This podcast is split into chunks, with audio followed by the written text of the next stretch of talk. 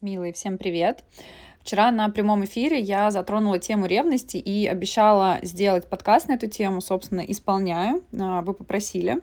А, про ревность, да, во-первых, а, что важно про это чувство понимать? Это очень сложно сочиненное чувство. Под ним не что-то одно, обычно целый комплекс. Это часто страх, тревога, а, любовь, а, злость. А, и скажу вам сразу, что всегда в ревности абсолютно точно присутствует страх.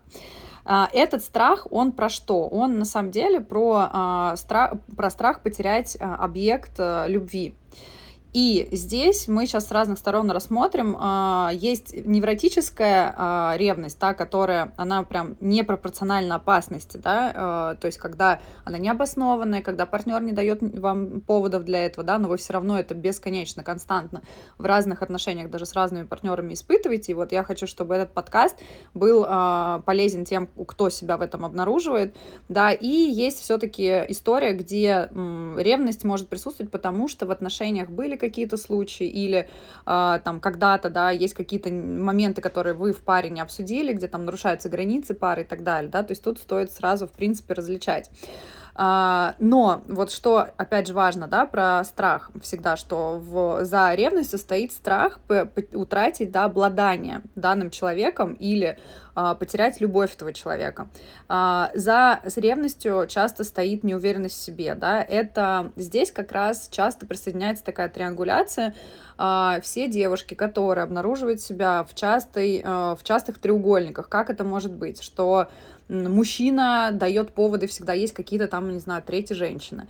Или когда вы, например, приносите в свои отношения там какие-то третьи лица, да, то есть девушки, у которых вообще есть история с треугольниками, вам прям обязательно услышать сейчас меня, потому что важно понимать, что ревность, за ней э, стоит часто конкуренция, да, то есть э, про то, что э, человек неосознанно всегда испытывает страх, что э, его партнер может уйти кому-то другому, может принадлежать кому-то другому. Там всегда неудовлетворенная потребность, э, например, а, вы можете ревновать не только к девушкам каким-то своего мужчины, но и к друзьям, например, да, почему это происходит? Потому что в моменте есть ощущение, что а, вы конкурируете с количеством внимания, которое партнер уделяет друзьям, а не вам, да, то есть здесь важно обнаружить, что на другом конце ревности будет всегда стоять а, какая-то неудовлетворенная ваша потребность. И вот здесь а, достаточно устойчивые пары, они, обнаруживая неудовлетворенные какие-то свои потребности, например, когда один из партнеров да, обнаруживает большую ревность к друзьям, здесь, если вы, да, этот человек, очень важно к партнеру с этим выйти, потому что иногда э, достаточно просто рассказать о своих чувствах, да, и почему это происходит, а, чтобы партнер обратил на это внимание, да, и э, до, добрать от партнера внимание, которое, как вам кажется, больше он уделяет друзьям. Это какие-то такие очень простые, понятные вещи, которые в парах обязательно нужно практиковать.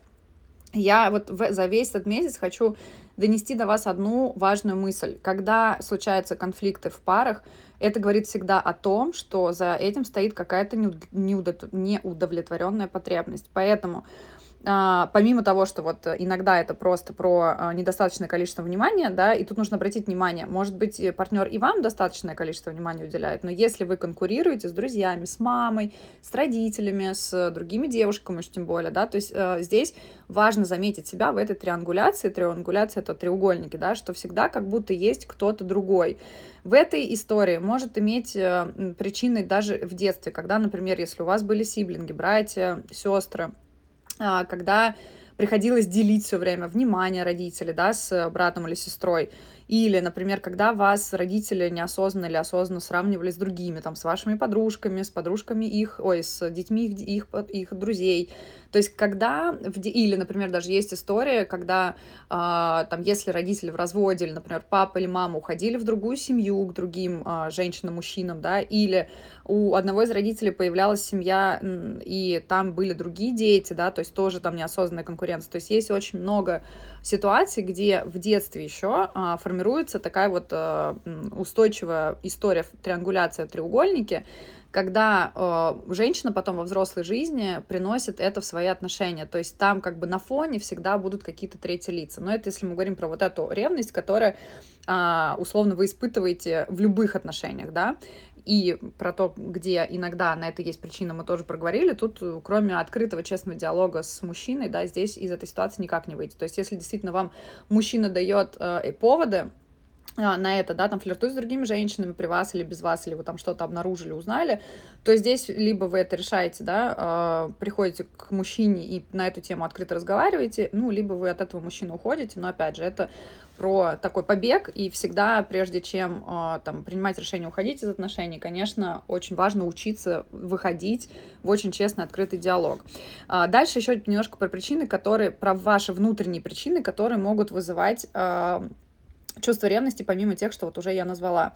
Да, сказала, что это вот про страх. А, собственно, здесь может стоять за этим страх одиночества, страх а, потерять любимого человека. И это все тоже может стать причиной для ревности, даже если а, партнер не дает для этого поводов.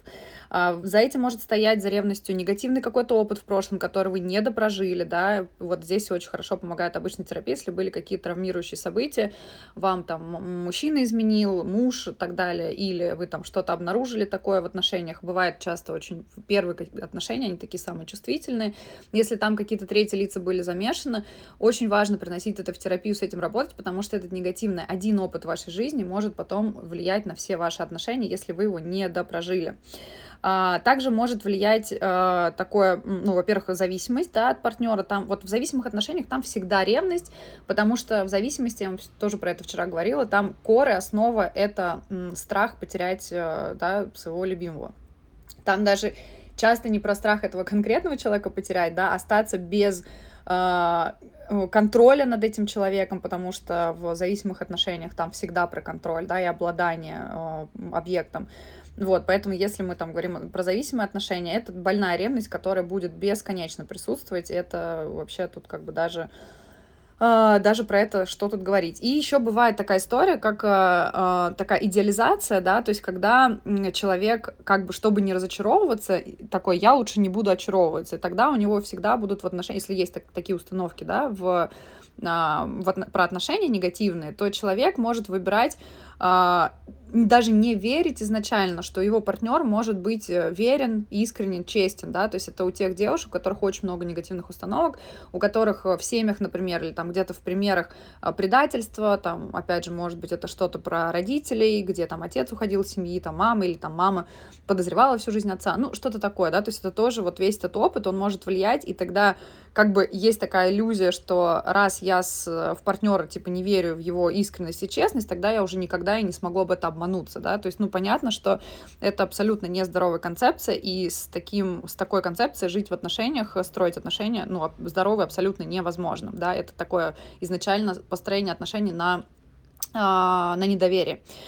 Вот, а, соответственно, что тут э, можно с этим сделать, да, если вы себя в, этом, в этой ревности обнаруживаете, я бы порекомендовала, ну, во-первых, да, всегда близкий, э, честный разговор э, с партнером, потому что, опять же, если у вас есть поводы, эти поводы всегда можно обсудить, если этих поводов у вас нет, но вы чувствуете себя, обнаруживаете в большой ревности, то можно выйти всегда со своими чувствами сказать, что а, там я, возможно, иногда там ревную, и это потому что я, наверное, я там проанализировала и поняла, что, как я вам в начале, да, подкаста сказала, может быть, там это про друзей, про маму, про родителей, про что-то еще, а, наверное, я обнаруживаю себя в недостатке внимания твоего. Если ты мне уделишь внимание, или там мы заведем традицию каждую субботу проводить только ты и я, то, наверное, мне будет полегче. То есть всегда, как бы, да, здесь э, можно вот так выйти к партнеру с этим. Ну и, конечно, здесь важно, это всегда про самоценность будет, э, самоценность вообще основа всех основ. А, если у вас возникает ревность, вы себя с кем-то сравниваете, вы всегда а, предполагаете, что партнер от вас может уйти, вы в себе сомневаетесь, да, вы сомневаетесь в партнере, там всегда про то, что у вас нет опоры на себя, уверенности в себе, что вы та самая женщина, от которой мужчина, в принципе, не захочет уходить. То есть вы, скорее, всегда будете из-за этой неуверенности в себе и из-за отсутствия самоценности самоценности, да, смотреть в сторону того, что, ну, конечно, а, он всегда может выбрать кого-то другого, да, потому что, ну, а что я? А что я могу дать? Ну, вот это и тело у меня не то, и там, я не знаю, и интеллект у меня не тот, и вообще я сижу дома и ничем не занимаюсь, да, то здесь, конечно, взращивать самоценность, это будет всегда ключом, потому что неуверенность и страх — это они присущи людям, которые, у которых нет этой опоры основы, да, которые не уверены в себе. Это прям вообще самое, самое э, первое. Ну и плюс э, самоценность — это всегда такой, знаете, антоним зависимости. А в зависимых отношениях, как я вам уже сказала, да, это ревность это прям супер нормальное чувство. И еще раз, да, тоже такой мини-совет, вам нужно разложить ревность по полочкам, да, что это значит, прям разобрать на чувства, а, когда я эту ревность испытываю, в какие моменты, что такого делает партнер, когда я особенно там свирепею от ревности, что я обнаруживаю, там, переписки, я не знаю, вы там сидите целыми днями на его инстаграме, сверяете, какие он там, на кого подписался, и вот это вот все.